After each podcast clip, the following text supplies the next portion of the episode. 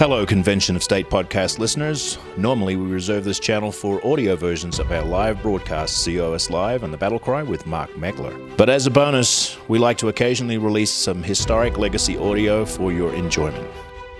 On 2016, when our resolution was pre filed in the Texas State Legislature, the governor, Greg Abbott, gave a speech to 300 volunteers of Convention of States in Texas. He would later go on to make the Convention of States resolution a legislative priority, paving the way for Texas to become the 11th state to pass our Article 5 resolution.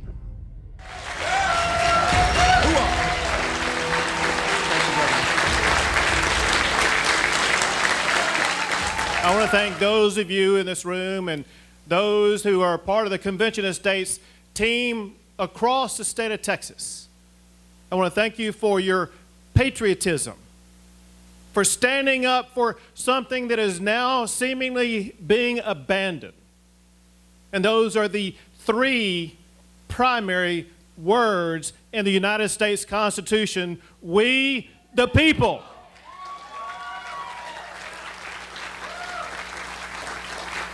The Constitution did not begin, we the Congress, or we the judiciary, or we the president, or we the bureaucracy. It said, we the people. And then everything that came after that was intended to secure the liberty and the power of the people. But we've seen over time especially over the past 100 years, how the power has slipped from the grasp of the people that it belonged to. As the person who holds the record for suing the federal government, I can tell you it takes more than lawsuits to fix what is broken in our constitutional system. As you all know, I sued the federal government more than 30 times. I sued it because the president was using executive orders to himself rewrite the Constitution. I sued the federal government because the Congress was empowering bureaucrats to run your lives in ways that violate the separation of powers. And I sued because the United States Supreme Court itself was rewriting the Constitution. The Constitution is broken. Now, we all know there are people out there who raise concerns about a convention of states. I want you to ask them how many lawsuits have they filed against the federal government? They don't know what's going on out there. They say, why don't you just go sue the federal government? It's not that easy. It's not that easy. They say, why don't you just assert the 10th Amendment rights. Now, a group of people I know who know the 10th Amendment are the people in this room. You can recite it as well as I can. It's one sentence long. Think about that sentence in your mind and think about the conclusion of that sentence where all the power is reserved to the states or to the people. Where does it say in that sentence or any other area that there is authority given by the 10th Amendment to wage a legal action against the federal government when the 10th Amendment is violated. That remedy is missing. That remedy is needed because of a Supreme Court decision that came out of the state of Texas that you can Google later called Garcia versus San Antonio Metropolitan Transit Authority, where the United States Supreme Court said that your 10th Amendment rights really no longer exist. That if you want to have your 10th Amendment rights asserted, you need to work on who it is you're electing to the United States Senate and United States Congress. That's not the way the 10th Amendment works. It is time for the 10th Amendment power to be restored by giving remedy to the states to bring legal action to enforce the 10th Amendment. That is what the Convention of States will do.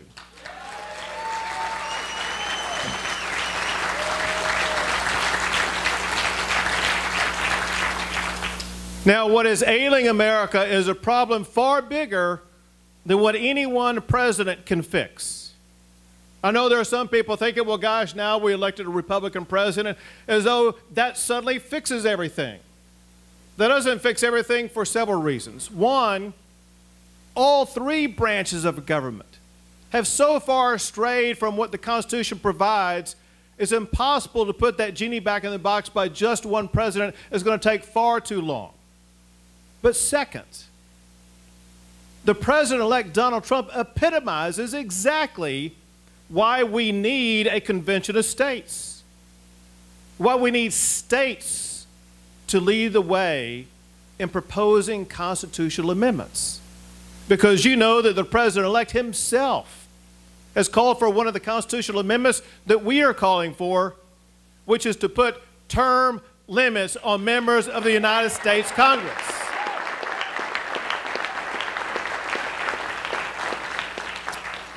And you've seen the way that the United States Congress themselves have thumbed their nose at the president elect, saying that's not going to happen.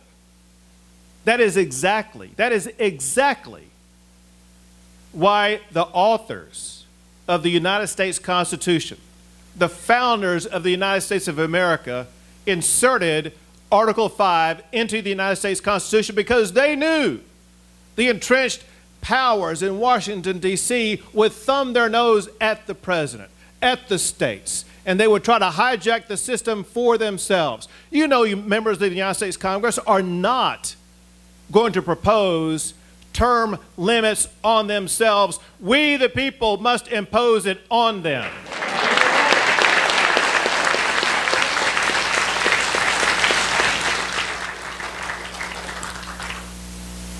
Understand this. Understand this. There are people who say, you know, I like the Constitution the way it is. Why change it? Anyone who says that happens to know, or let's say not know, Article 5 is in the Constitution. What we're asking for is not to rewrite the Constitution, but to apply the Constitution the way that Madison and Hamilton and the rest of them wrote it. The second thing this isn't going to hijack the Constitution. We have very specific things we're going to do. We're going to protect the liberty that was intended to be secured by the United States Constitution. We're going to ensure that your Second Amendment rights are protected, ensure that everything in the Bill of Rights is protected. I've heard some people say, well, golly gee, if we have this convention, say you may lose your Second Amendment rights. Anyone who says that cannot do math. All it takes for you to lose your constitutional rights are five Supreme Court justices four of whom are already on the Supreme Court. Had this election gone the other way, I believe that Hillary Clinton would have appointed someone to the United States Supreme Court who would have stripped away your Second Amendment rights. But remember this mathematical fact in order for any provision to pass, it takes 38 states.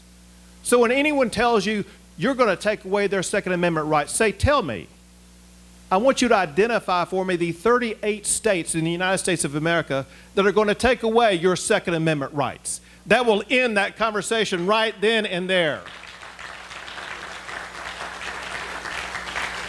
It takes 38 states to ratify a provision, it takes 34 states to propose a provision.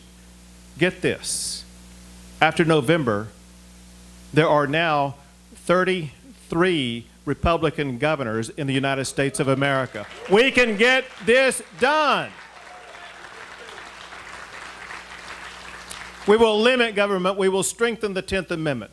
We will ensure that we have limitations and restrictions on the budget so that our members of Congress will not sink Phil King's grandson into debt from which we cannot be rescued.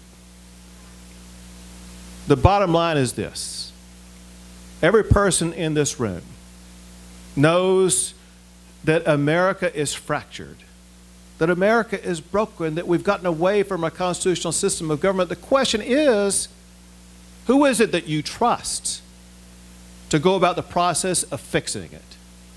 Do you trust the established, entrenched, entitled forces in Washington, D.C.?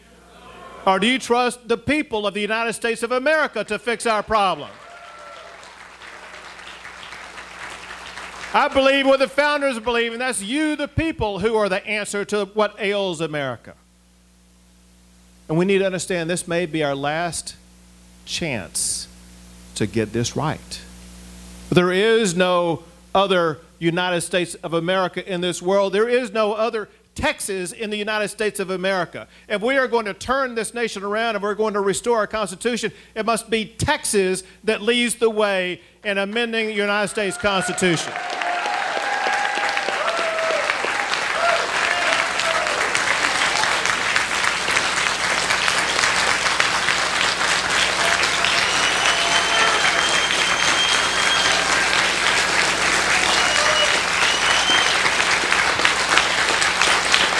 We will get this done because of you and your support, because of the House, because of the Senate, and I do want to thank the Lieutenant Governor for making this a priority. Let's give the Lieutenant Governor a big round of applause for supporting this cause.